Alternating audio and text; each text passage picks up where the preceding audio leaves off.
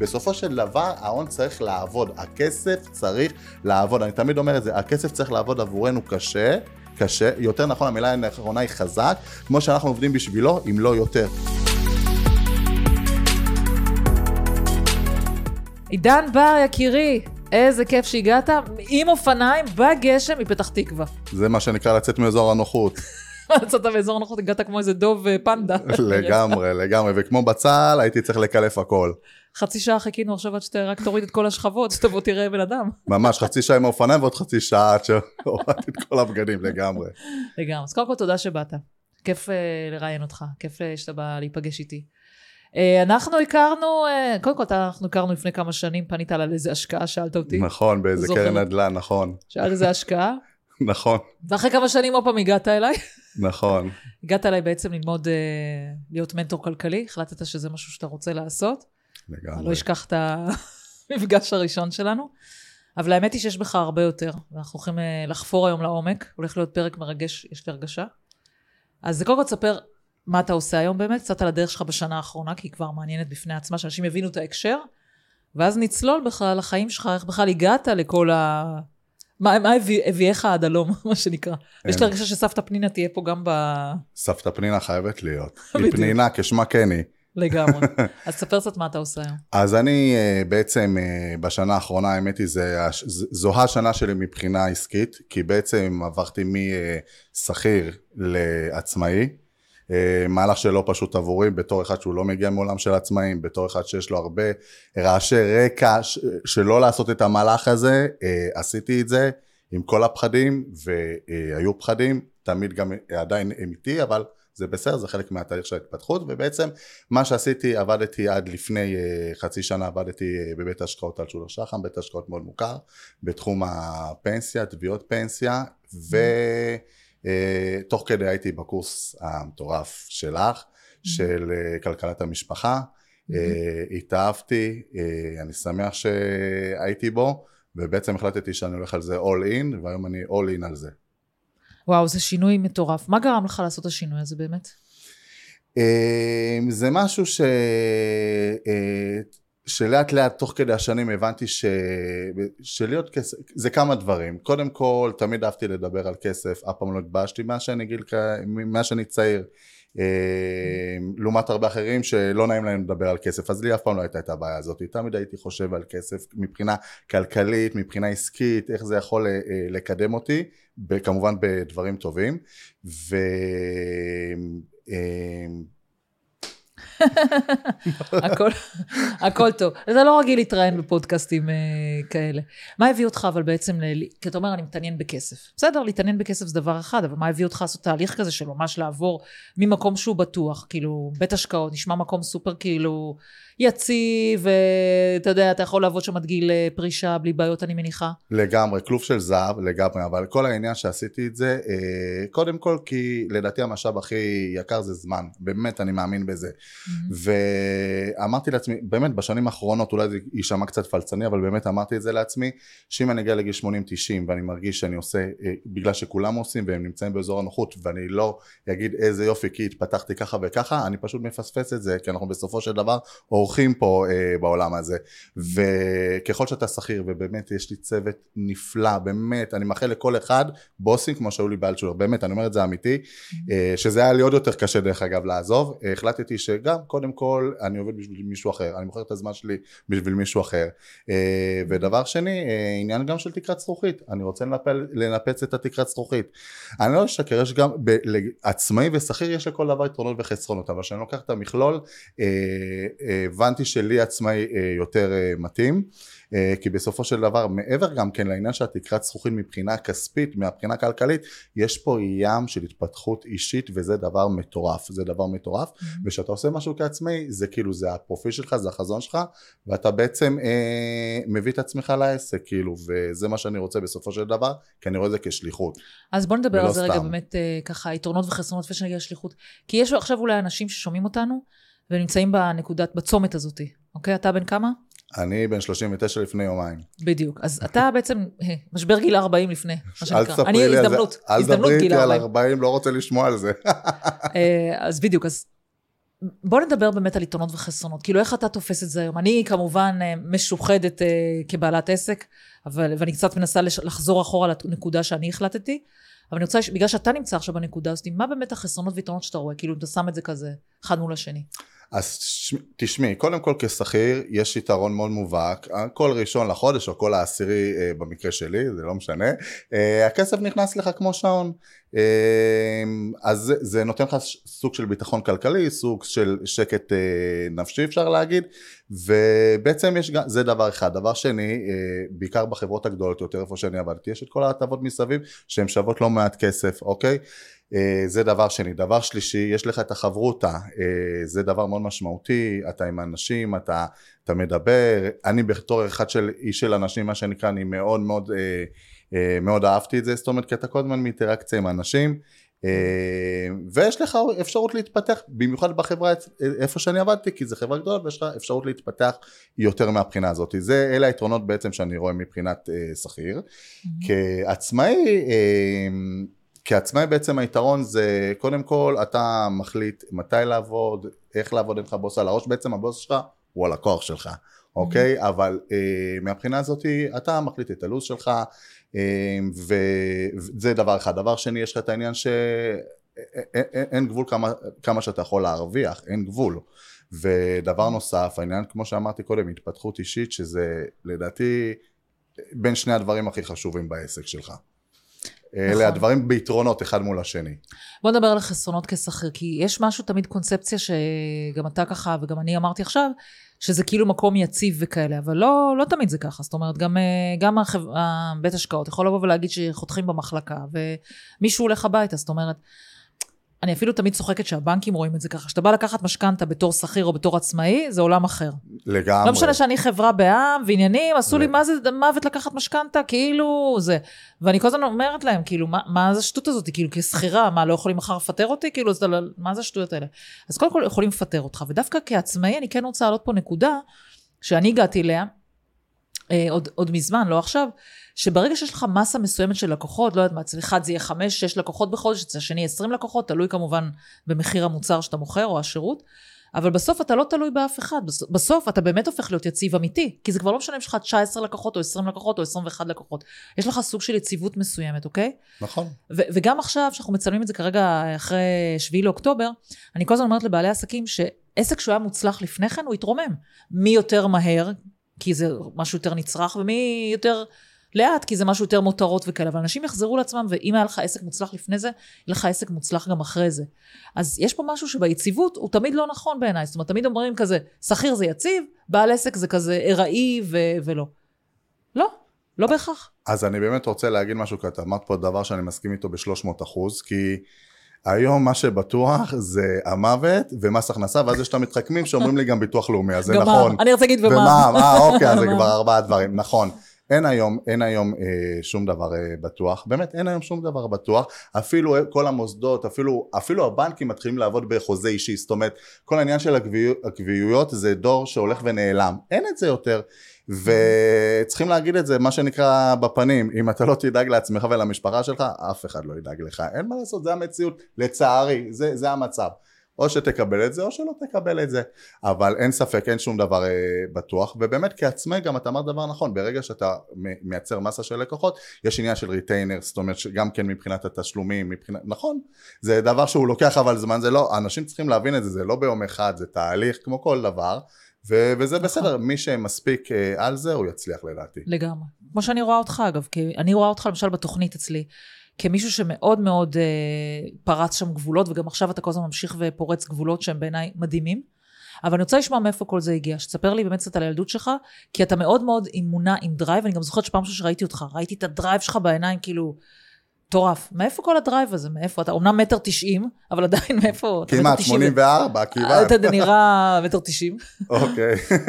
מאיפה כל הדרייב הזה? אמ, תשמעי, אני אגיד לך, הרבה, הרבה פעמים אנחנו עושים פעולות בחיים שלנו, כי בעצם, כי בעצם החיים מביאים אותנו למצב כזה, יש הרבה, גם לצאת מאזור הנוחות, זה לא סתם.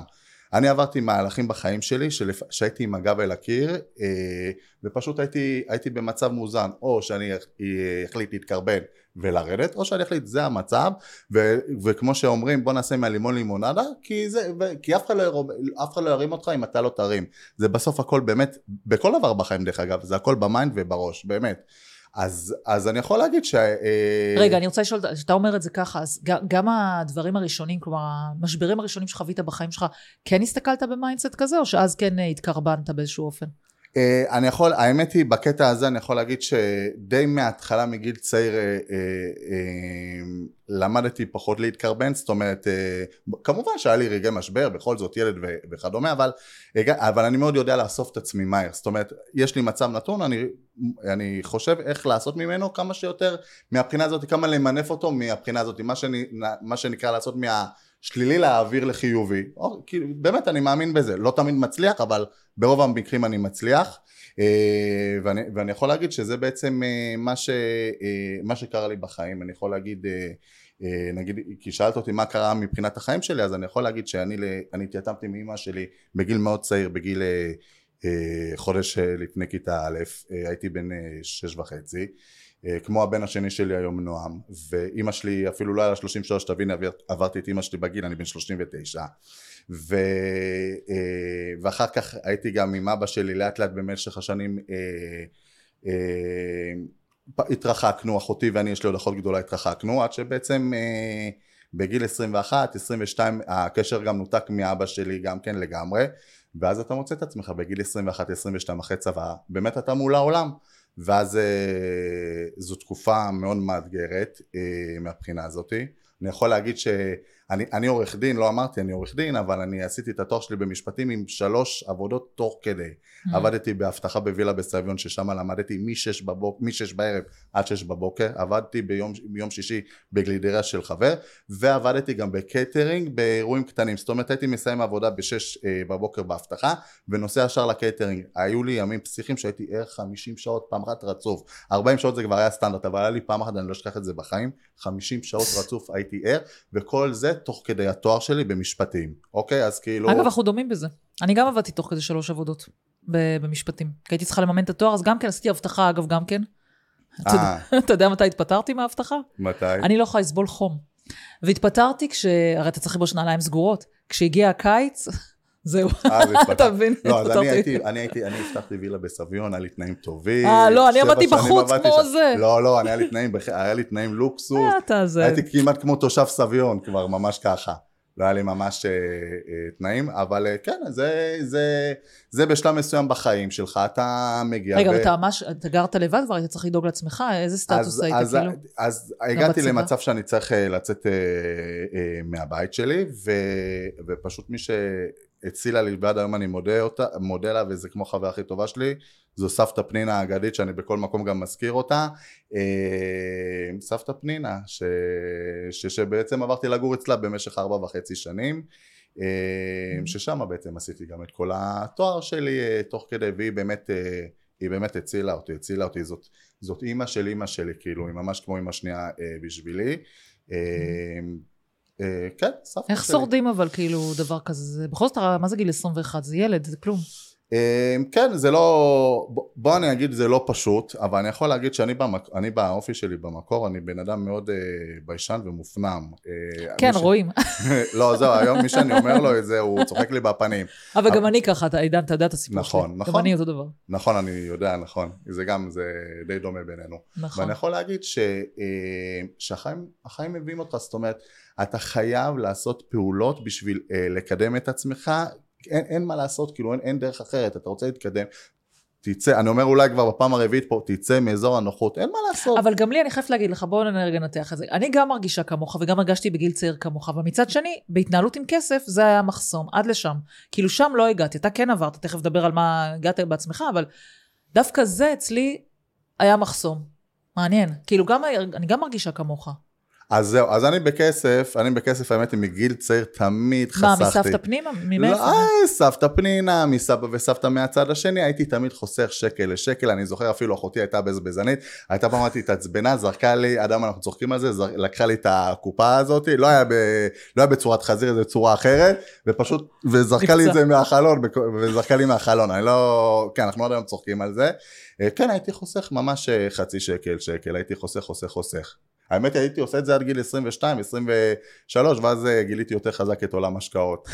אז, אז קודם כל, אני שמחה שאתה אומר את זה. אתמול אני צחקתי, כי אני ובר, הבת שלי קוראים לה בר, אז אה, פתחנו, קופת חיסכון של היום זה כזה ממתכת, אתה צריך לפתוח את זה עם איזה פלייר, אתה לא יכול לפתוח את זה ביום בכוונה. זה כל הפואנטה, אתה גם לא יכול לשבור את זה. הייתי צריכה לחפש איזה שכן שיש לו איזה פלייר, למה לא הצלחתי לפתוח את זה. וספרנו אתמול את כל השקלים, היא צברה איזה 200 250 יפה, שקל. מדהים. אז אתה אומר, יש לה, איך אומרים? אה, יש עתיד. בדיוק, יש עתיד. לא, זה מדהים, זה מדהים.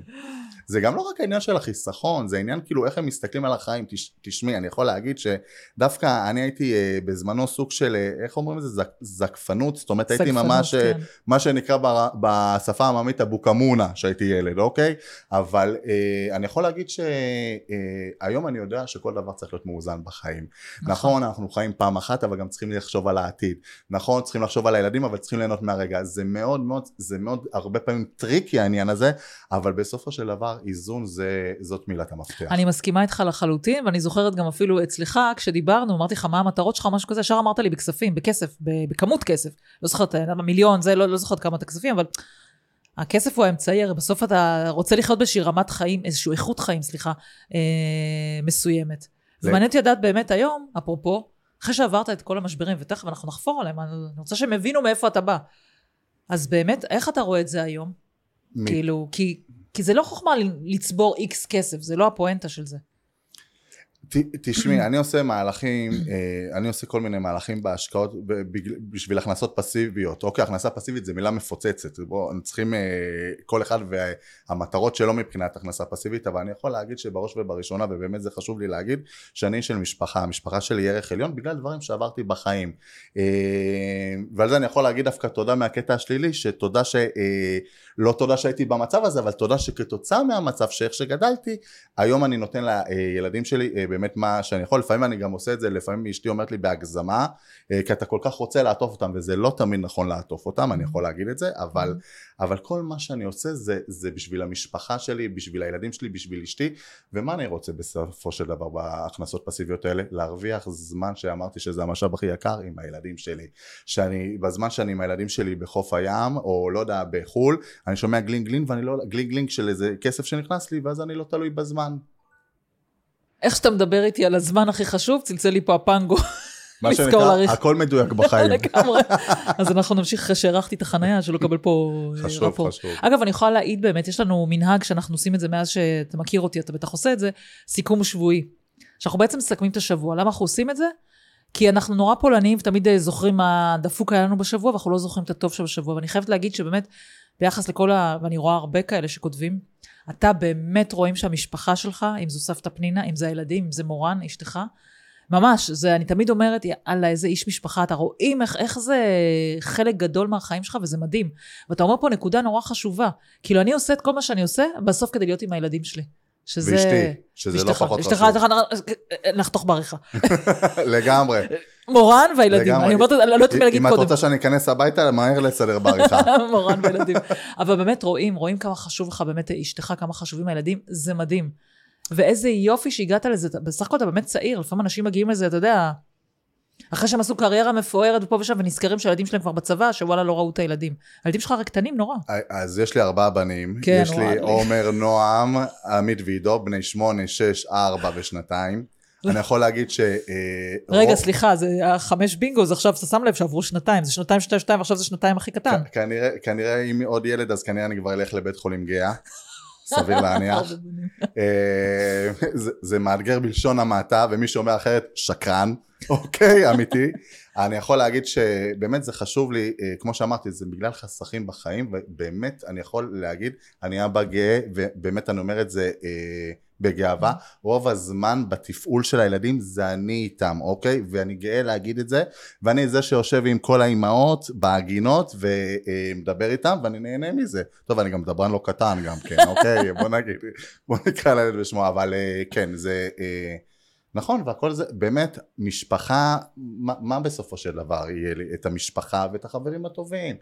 מה, אני אזכור עוד כמה שנים אם עשיתי שעות נוספות, אם הרווחתי פה יותר או שמה פח... אני לא אזכור את הדברים האלה. אתה העתקת ממני את המשפט הזה? כי תמיד אני אומרת את זה. אה, לא. כי גם אני תמיד אומרת 아, את באמת? זה. אני תמיד אומרת לחברות שלי, מה את רוצה שיהיה כתוב לך על המצבה, עובדת מצטיינת? נכון, זה מה זה, נכון. מה אנחנו רוצים בסך הכל? שיהיה לנו עם הקרובים שלנו, נכון. עם ה... נכון. חברים טובים, נכון. נכון. אחר כך, אחרי שאתה מת, אנשים אה, בוכים וזהו, ושוחררים אותך צ'יק צ'אק, ככה זה בחיים. נכון.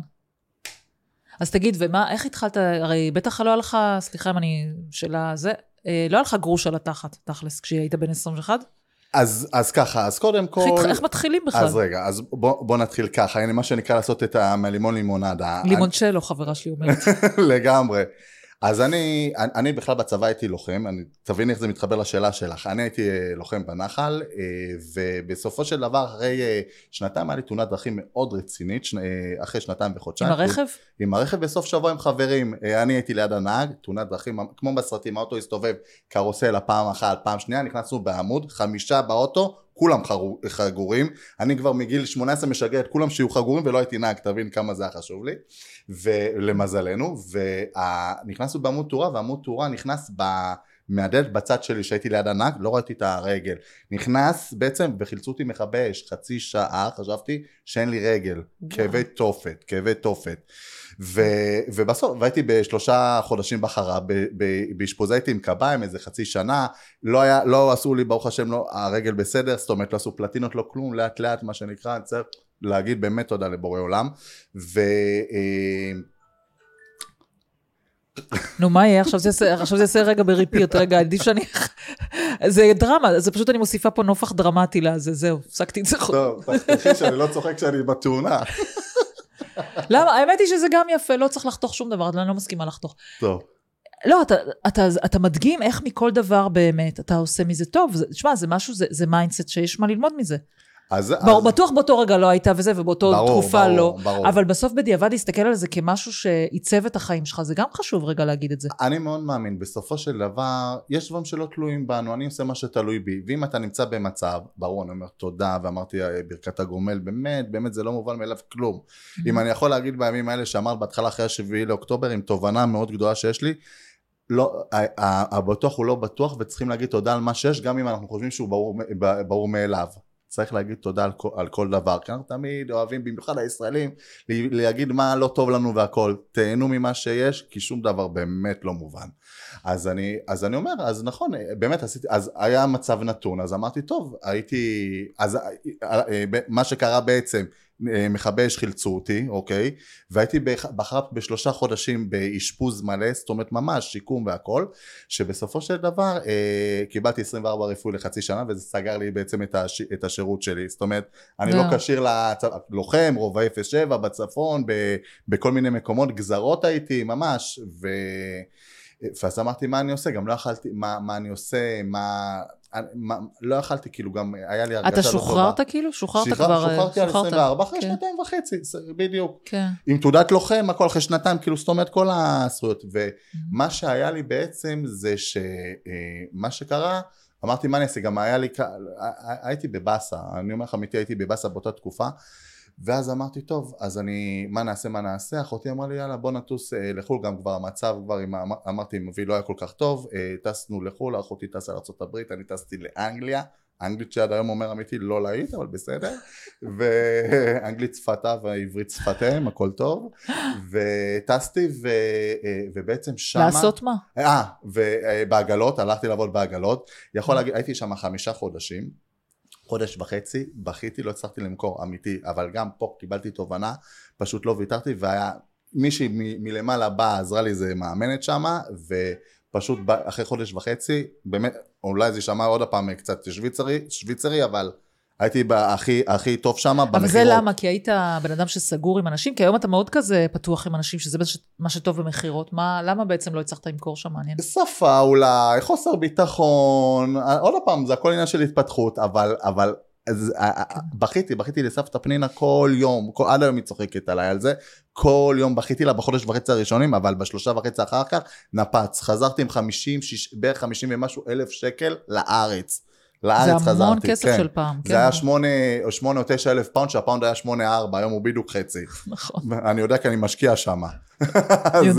זו אחת הסיבות שאני משקיע שם, בנדל"ן. אז אה, זה בעצם מה ש... ואז חזרתי, ובכסף הזה, זה עזר לקנות את הדירה שלי בפתח תקווה, שקניתי אותה עם אשתי. מה הכסף הזה? כן, עם מורן אשתי, מורן אשתי, שאז בזמנו הייתה חברה שלי, בגיל 24, אנחנו 80 דיירים, אני הדייר הכי צעיר שקנה בזמנו, אוקיי? וזה בעצם... אבל למה? למה קנית נדל"ן? רצית את היציבות? רצית את הבית? מה זה סימל עבורך? האמת היא, האמת היא, אם להגיד את האמת, רציתי לקנות אה, שתי אה, דירות בבאר שבע בזמן להשקעה, ואז חמי, הוא לא היה חמי, אבל הוא זיהה שאולי יש לי איזה שקל 90, שתוך כדי חסכתי משלוש עבודות, גם אני הרווחתי איזה 7,000-8,000 שקל משלושת העבודות שלי תוך כדי התואר, הייתי שם 5,000 שקל כל חודש בצד. וואו. כל חודש. באמת סגפן. כן, סבתא פנינה עזרה לי, שגרתי אצלה, לא הייתי צריך שכירות. כן. הייתי עם קטנוע, הוצאתי על קטנוע, לא, לא באתי פה להתפנפן על מכונות והכל, כי היה לי, היה לי יעד, באמת, ולמדתי, אם אתה שם יעדים, בדרך כלל אתה פוגע, וגם אם אתה אה, מכוון לירח, איך אומר המשפט, אתה תפגע בכוכבים זה סבבה, אבל אני מעדיף לירח עדיין. כן, נכון, נכון. אבל, אה, ו, ו, ובעצם אה, נקטע לי חוט המחשבה, שעם הדירה הזאת שרצית שניים באר שבע דירה. אז רציתי ואז חמי זיהה שיש לי, חסכתי, חסכתי, חסכתי כסף, ואז הוא אמר אולי אני אקנה עם, עם אה, אשתי, שלא הייתה אשתי, הייתה חברה שלי, כי מה, מה יכול להיות, מקסימום לא יסתדר בינינו, אז נמכור וכנראה ברווח. והדירה הזאת הייתה, אה, זה בעצם מה ש... אז קנינו את הדירה בפתח תקווה, עד היום אני גר בה, לפני 13-14 שנה.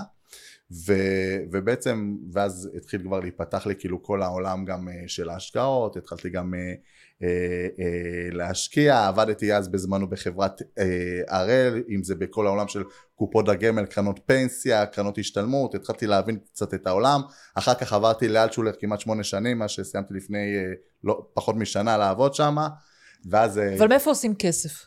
כי אנשים, אני הרי יודעת מה אנשים חושבים בצד השני, אני כבר יודעת מה, מה הצופים חושבים עכשיו. כי רוב האנשים עושים טעות, אנחנו מכירים את זה הרי מבחינה כלכלית, קונים את הבית מגורים וזהו, ובזה זה נגמר. אתה, מאיפה המשכת? הרי את הבית מגורים קנית עם הכסף שהיה לך, והיית צריך להתחיל עוד פעם מאפס. אז כבר היו לך ילדים או עוד לא, נכון? בגיל, אה, לא, בגיל 24 לא, לא היו לי ילדים, הייתי, היו לי ילדים רק בגיל 30.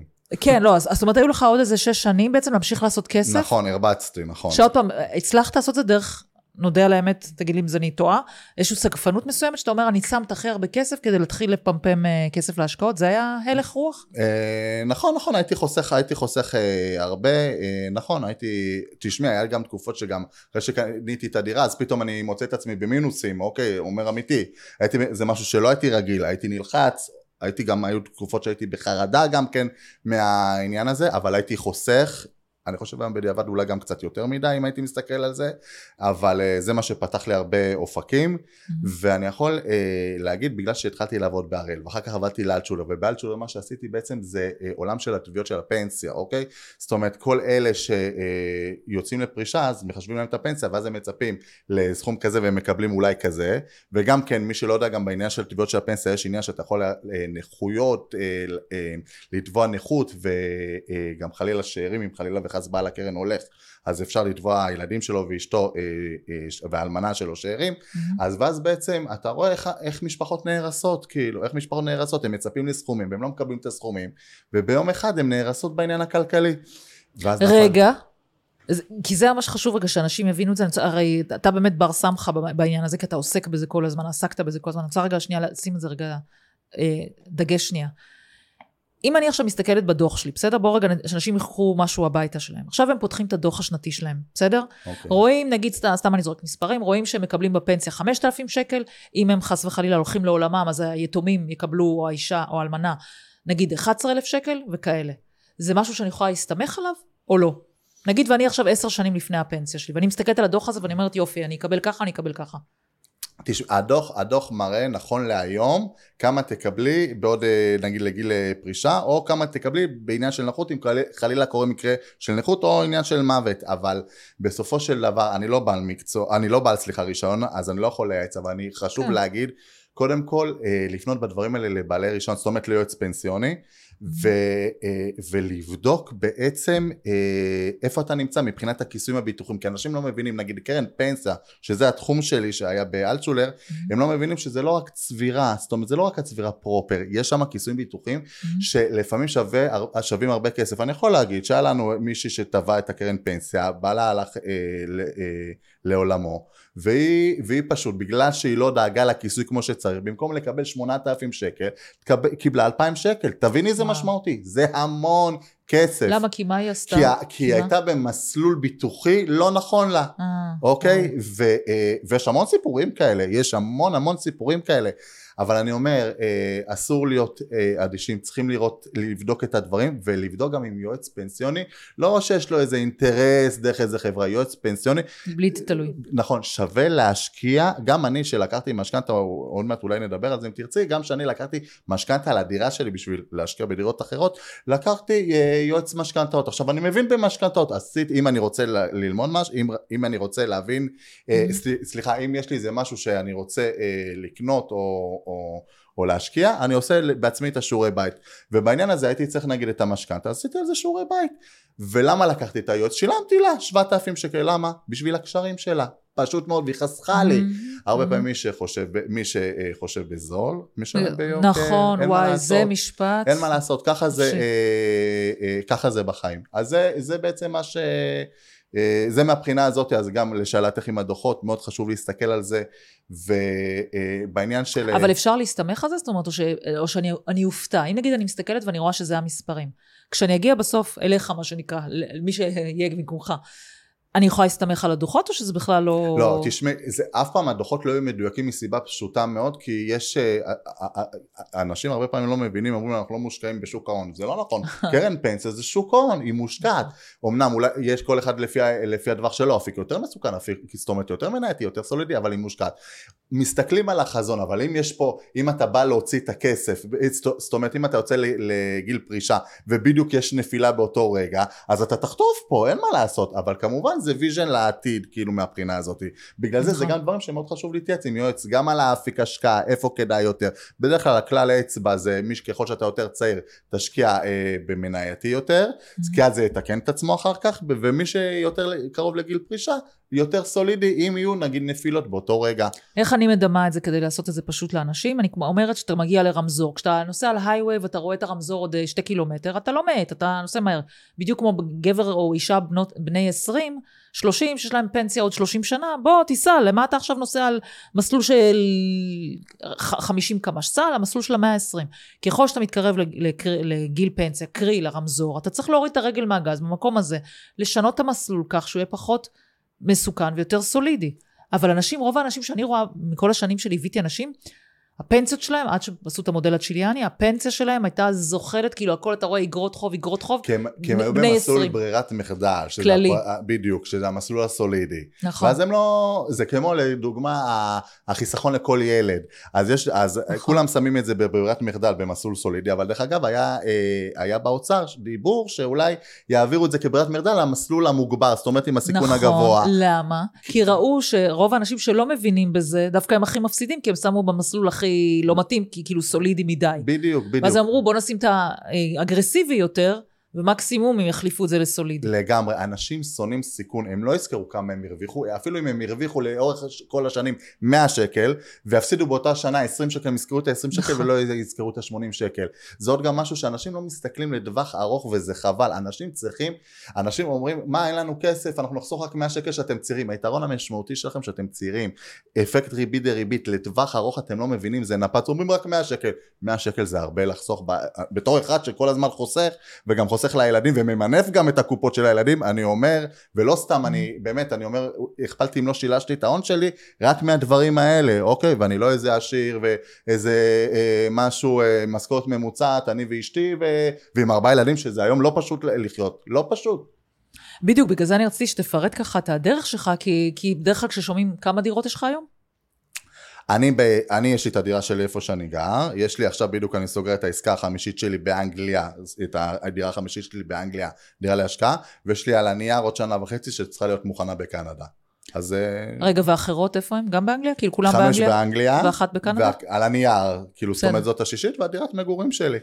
מהמם. כי באמת, זה לבנות עצמך בעשר אצבעות, ומעניין אותי להבין באמת, אני שומעת, אני אגיד לך מה שמעתי עד כאן, ותתקן אותי.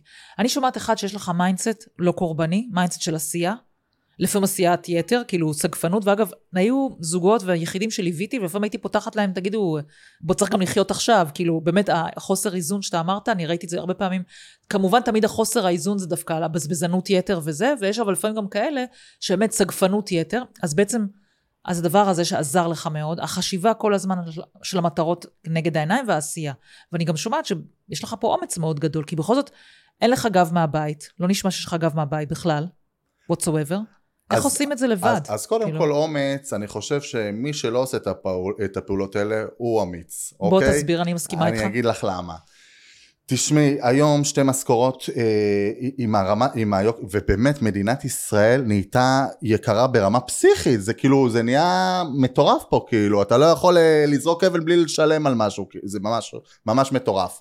ו, ואם, ו, והיום זה לא מספיק לך, לא מספיק לך שתי המשכורות, כי אם, אה, קודם כל זה לא מספיק לך גם עם שלושה ילדים וגם אפילו לפעמים שניים, אני מדבר איתך שאני עם ארבעה, דבר ראשון. דבר Mhm. שני, תמיד יש את העניין הזה, אם יפטרו אותך, או אם חלילה מחלה, מה אתה תעשה אחר כך? מה אתה תעשה? ועד שאתה תקבל, ולא תקבל כל הכסף מה, מהממשלה או מ, מ, מהרשויות, שזה בכלל אני לא בונה עליהם, אוקיי? זה, מה, מה אתה תעשה? מה אתה תעשה? וזה כמו כדור שלג שלילי שנהיה, ואז אתה מוצא את עצמך לא עלינו, על הוצא, אני עשיתי בהתמחות שלי הוצאה לפועל, אני ראיתי דברים כאילו, זאת אומרת, זה, זה, זה מטורף, ואז מה, מה, מה, מה נשאר, מה, ואז אתה תבקש תרומות, כאילו אנשים לא, לא, הם מסתכלים על כאן והרגע, לא מסתכלים על טווח ארוך. נכון, אני אומר עוד פעם, צריך לחיות, הנה כמו שאת אמרת, כאילו, לא היה לי ממה, לא היה, עם, הזקפ, עם הסגפנות. אז קודם כל, היום אני פחות, גם אני היום פחות, אני אה, משתדל כמה שפחות, אבל זה גם דברים, אצלי ספציפית, זה דברים שהיו מהעבר, זאת אומרת, זה הרבה דברים רגשיים, כי הייתי כל הזמן בחוסר, את מבינה? הייתי, אין לי גב כלכלי, אין לי גב כלכלי, אז אני כל הזמן, רק שלא יחסר, שלא יחסר, שלא יחסר. דרך אגב, המהלך שאני הייתי עצמאי, זה פשוט, זה מהלך שכבר בניתי אותו, אה, קודם כל, שש שנים בניתי את ההשקעות, כי אז ראיתי בפנסיה, איפה שעבדתי, שאני לא יכול לבנות על הפנסיה שלי, אני פשוט לא יכול. אז התחלתי לעשות פעולות, אם זה פעולות, זה מבחינה הזאת, זאת אומרת, עבדתי מ-8 עד 5 באלטשולר, לא רציתי גם להתקדם בעבודה, כי עבדתי מ-8 עד 5 באלטשולר, מ-5 עד 8 עם הילדים הייתי, ומ-9, 10 התחלתי ללמוד השקעות, ויותר, ולא רק ללמוד, לעשות, אנשים צריכים לעשות. זה כמו ירידה במשקל, כולם יודעים מה צריך לעשות, אבל הם לא עושים, הם לא עושים. איזה קטעים.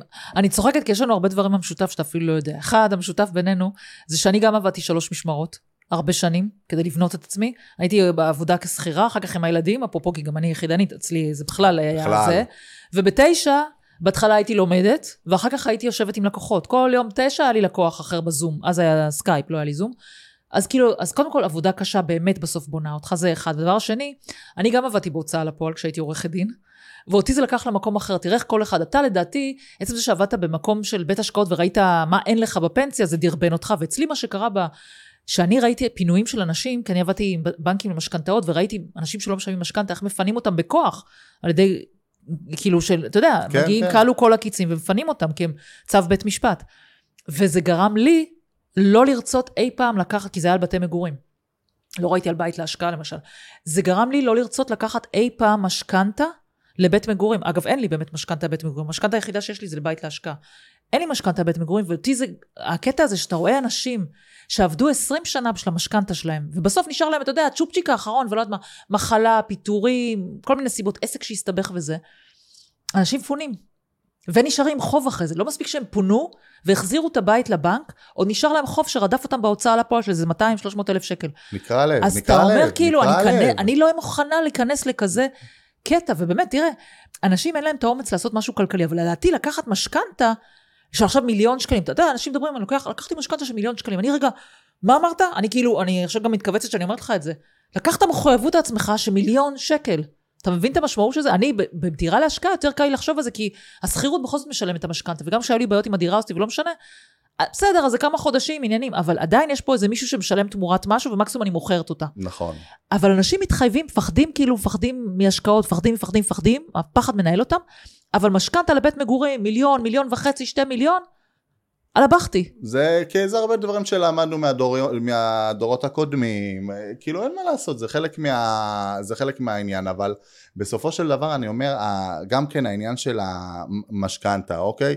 זאת אומרת, גם אני לקחתי משכנתה, חשוב להבין, כאילו אנשים בטח אומרים איך יש לו שש דירות, אין לי, זה לא שבאתי עם יותר מדי, נכון, חסכתי, אבל מה אני עושה? אני ממנף, מה זה ממנף? אני לוקח הלוואה, את הדירת מגורים שלי, עלתה לי אז בזמנו 1.2 לפני 13 שנה, שכולם אמרו לי, דן, מה אתה קונה בשכונה שלך? זו שכונה חדשה לגמרי, כאילו, מה אתה קונה מעל מיליון שקל? מה אתה מטומטם? מה אתה קונה? וזה.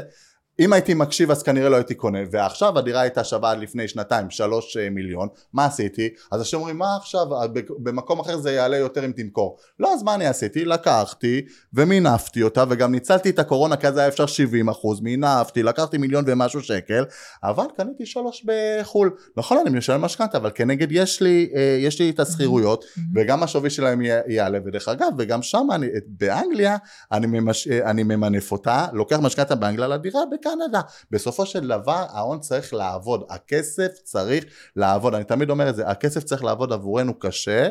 קשה, יותר נכון המילה האחרונה היא חזק, כמו שאנחנו עובדים בשבילו, אם לא יותר, ואני מאוד מאמין באמרה הזאת, אני הלכה למעשה עושה את זה. נכון, אבל רגע, בואו נשים פה ארבע כוכביות גדולות, אדומות, אה, בקידוש לבנה.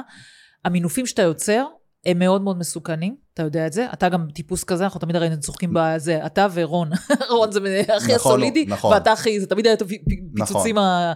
המקצועיים וזה. צריך להבין רגע שזה מינוף על מינוף על מינוף. ואני רוצה שאתה רגע תסביר רגע, ותסביר גם את הסיכונים בשפה שלך.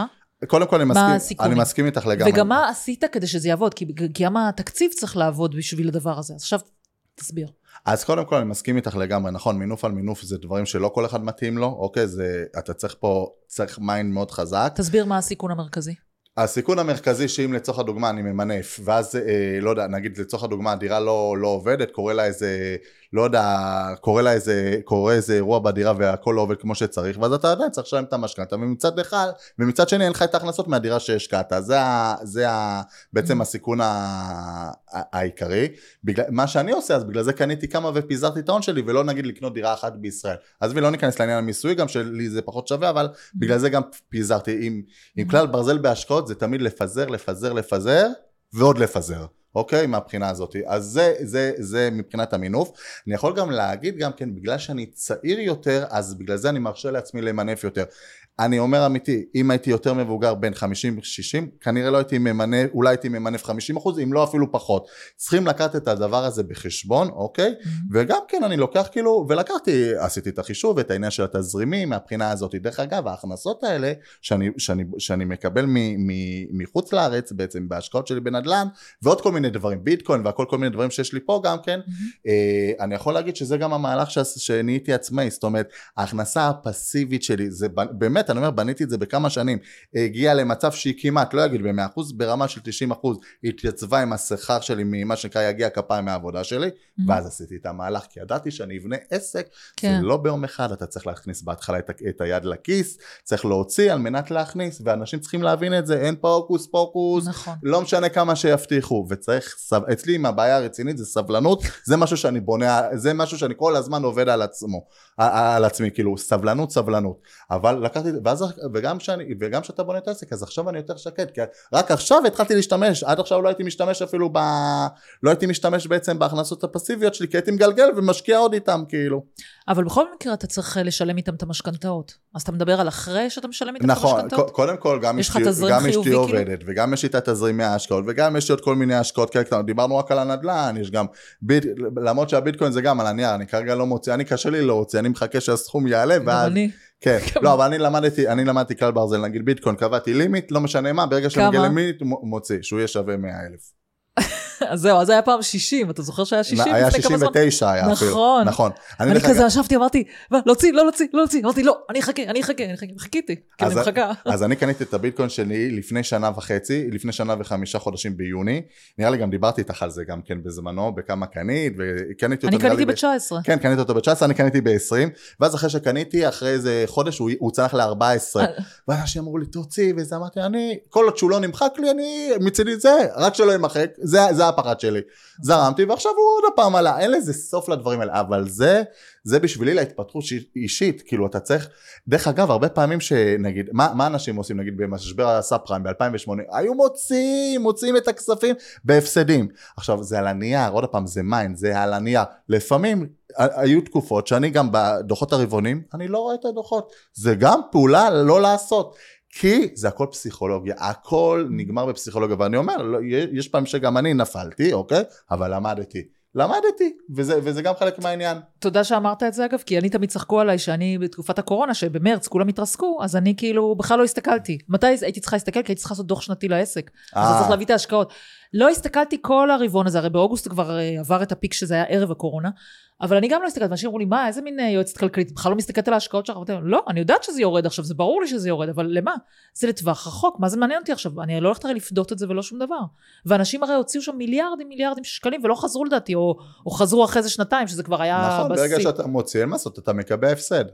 אתה יודע, מה שיפה לראות, אני צריכה לחפש את הגרף הזה. יש את הגרף, ההשקעות של מוסדים מול ההשקעות של אנשים אה, פרטיים, וזה תמיד ראי. כאילו שהמוסדים, אלה שמשקיעים במיליארדים, יוצאים, נכנסים הפרטיים ולהפך. נכון. כאילו, אנשים פרטיים לא יכולים להיות, אה, הם לא, לא, אין להם את הסבלנות אפרופו. נכון, הם לא יכולים לתזמן את השוק. דרך אגב, מה שאת אמרת את זה, זה משהו שגם אני אה, שמתי לב אליו, ובעצם אני התחלתי לחקות את המוסדיים, זאת אומרת, מתי המוסדיים יוצאים? המוסדיים נכנסים במשבר, ויוצאים שזה בשיא, נכון. אוקיי? אבל עוד פעם, זה עבודה על צריך, אה, המים, פסיכולוגיה. אתה צריך, כן, יש פעמים שזה גם לי קשה, אני לא אשקר, תשמע, תשמע, אנחנו בני אדם, אנחנו מונעים בסופו של דבר מכל ה mind, כאילו, גם מרגש, ואין מה לעשות, אבל אני אה, יכול להגיד שאני... אה, בדרך כלל מצליח כבר, אוקיי? בדרך כלל מצליח. ודרך אגב, אני לא מספר, פעם הייתי מספר לאנשים, ואז הם היו מורדים, היום אני לא מספר. מה שלעצמי, לעצמי, כי זה סתם יוריד אותי. אומר אמיתי. נכון, אני גם מסכימה איתך שלא צריך לספר כל דבר. לא, אין לי בעיה לשתף, וה- אין לי בעיה לשתף, נגיד, לשתף, נגיד, סתם דוגמה. סתם לא, אתה, מתכוון שאתה לא מתייעץ מראש, כי אז כל אחד יגיד לך, מה, נכון, עזוב אותך נכון, באמא שלך, מה אתה נכון, צריך את השטויות האלה? נכון, וזה?" בדיוק. למשל, האימון כלכלי שאני עושה, אה, בעצם, ש, שזה העסק שלי, אז את יודעת, כולם אומרים, אה, אתה עושה את זה כ... אני עושה את העסק שלי כשליחות, אבל אני באמת מתכוון לזה, כי אני לא מסתכל ממגדל השן על התהליך אם הוא במינוס. אני הייתי שמה, הייתי שמה, כאילו, אני מבין מה שזה, ובאמת, אני... יש, יש, מה, יש מאמנים כלכליים שיותר מאמנים באיך אה, לחסוך, איך לחסוך. תשמעי, זה בסדר, זה, של, זה, זה בסדר, אבל בסופו של דבר אני חושב שיש גבול כמה אתה יכול לחסוך, ואתה צריך תמיד לחשוב על ריבוי של הכנסות, כאילו, בסופו של דבר, כמה אתה יכול לחסוך, יש גם גבול כמה אנחנו יכולים לחסוך, אוקיי, כאילו, וגם בוא, אתה צריך לחיות.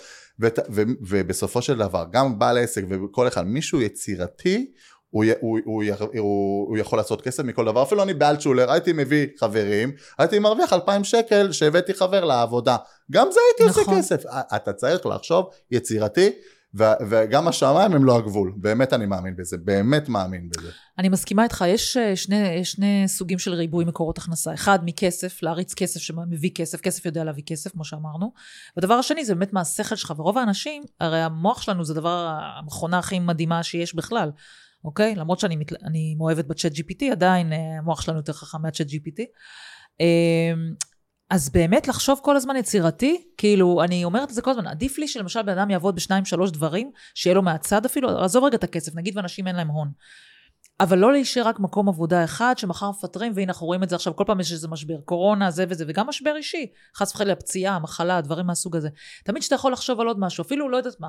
אתה יודע, העסק שלי התחיל מ-500 שקל לחודש. היום החברה בעם, 19 אנשים, בסדר? כולם מתחילים ממשהו. בדיוק. וכאילו, אם הייתה לי את המחשבה, נו, מה עכשיו 500 שקל לחודש, מה זה ייתן לי בחיים וזה? אבל לא, תמיד חשבתי שאני לא רוצה, בגלל שאולי אני מפרנסת יחידה, אז אולי זה היה לי יותר בולט, שאני לא רוצה להיות תלויה במשהו אחד. אוקיי? שתמיד יהיה לי עוד משהו, עוד משהו. אז לא היה לי הון גם בכלל, אז גם לא יכולתי לחשוב על משהו אחר.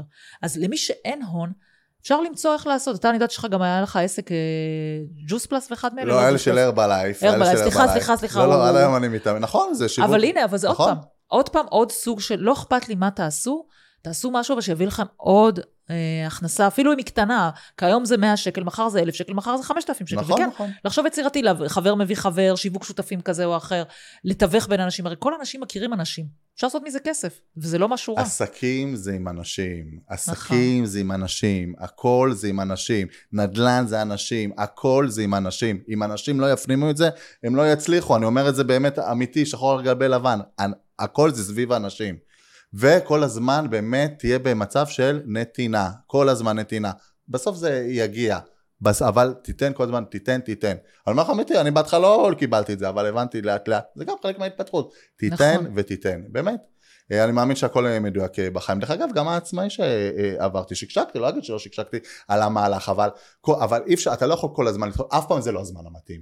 אף פעם זה לא הזמן המתאים, וכל בעל עסק שנהיה משכיר שנים לעצמאי, יגיד, אף פעם זה לא הזמן המתאים. אתה חייב לעשות מהלכים, גם לפודקאסטים, מה, בהתחלה שאתה עושה פודקאסטים אתה לא, לא נלחץ, רוב האנשים נלחצים, לאט לאט זה זורם, צריכים בהתחלה והכל אחר כך זורם. כמו כל דבר בחיים. תמיד, תמיד, זה לגמרי כן. שם. אז מה, לסיום ככה, מה המטרה שלך? מה, מה אתה רוצה להשיג עד עכשיו? אוי לך אם אתה מדבר איתי עכשיו על אה, כסף, שקלים, אה, דולרים או יורוים. מה אתה רוצה באמת להשיג? המטרה שלי בסופו של דבר, שיהיה לי זמן, אה, באמת, גם אשתי שאלה אותי לפני יום ביום הולדת, מה, מה, מה, מה, מה אתה מבקש שיהיה, כאילו, מה... מה אתה מאחל? אמרתי לה שהמשפחה שלי תהיה בריאה, שיהיה לי כיף עם הילדים שלי, ובאמת, החלום שלי זה עם כל ילד שלי, באמת מארבעת הבנים שלי המהממים, שאני, שהם יגדלו, שהם יתייעצו אותי על כל דבר ושאני אהיה כמו חבר שלהם. אם אני זכיתי לזה, מבחינתי אני יכול לעזוב את העולם הזה בשקט. וואו, אחרי אמירה כזאת שאני מזדהה איתה ב-200 אחוז, אין לי מה לומר, אתה ממש צודק. בסוף, בסוף, בסוף, זה הדברים הקטנים בחיים. כל הזמן יש לי ויכוחים עם כל מיני אנשים על הדבר הזה, מה, מה חשוב בחיים. בסוף בסוף הדברים החשובים זה הדברים הקטנים. זה בסוף להסתכל על פרח כשאתה עובר על ידו, ולהסתכל עליו רגע. אנשים חושבים שזה כאילו, אני אומרת את זה כקלישה, אני באמת מאמינה בזה. אתה יודע שהייתי עכשיו בתאילנד בחודשיים האלה, מאוד השתדלתי לעשות את זה. אפילו העליתי צילומים, שסתם של פרח שראיתי. כאילו רגע, אתה יודע, לא לרוץ, לרוץ, לרוץ, לרוץ, זה מה שאני מאחלת לי, זה להוריד את הרגל מהגז במובן הזה של להפסיק לרוץ. ו... וזה הדבר החשוב בסוף. זה עוד משהו שלמדתי. אני הייתי כל הזמן, הייתי מסיים משהו, הייתי רוצה, יאללה, מה הדבר הבא? מה הדבר הבא? ולא הייתי נהנה מהרגע. וכשאתה מסתכל על החור, אתה אומר, וואי, כמה דברים. ואז אני, אני, אני כאילו עוד פעם, אני כן אני דורש מעצמי, אבל אני נהנה גם מהרגע. זה משהו שלא היה לי, ואני לאט לאט אני גורם שיהיה לי, כי זה מאוד חשוב, אתה צריך ליהנות מהרגע ולהגיד תודה על זה. בגלל זה אני נוסעת לתאילנד, אגב, זה, זה חלק מהחזון שלי. לא לחכות שאני אהיה בחופש כלכלי מלא, שאני יכולה לאפשר לעצמי אז, ומי יודע אם אני אהיה בריאה אז, או לא יודעת מה, או בכלל זה יהיה רלוונטי לבנות שלי. זה בדיוק מה שדחף אותי לעשות את זה עכשיו. אה, חשבתי בשביל להוציא לנו את העיניים עם הקוקוס. זה אחרי זה, ברור, זה ברור, אחרי זה. אגב, אני שונאת מיץ קוקוס. אה, אוקיי, גם אני על אננס, עכשיו שיניתי לאננס. אננס אני אוהבת. אבל כן, כאילו, בוא נחיה את הרגע, למה אני מחכה בעצם? נו, ואיזה פעולה את עשית? איזה פעולה? לא כל אחד היה עושה את זה, אבל עשית פעולה, אם יחידנית, כל הכבוד שאפו באמת, עם שני ילדות שהן לא גדולות, שהן לא גדולות, נכון. ו- ועשית את כל המהלך כנגד כל הסיכויים, והנה, ואת עושה את זה, ואת חיה את החלום. ואני מאמין שאת, שאת לחוצה, ויכול להיות שגם כמה, כמה, כמה לילות גם לא ישנת, אני מאמין. וכל הכ... בסדר, ואני אומר, אבל... בסוף את עושה את זה.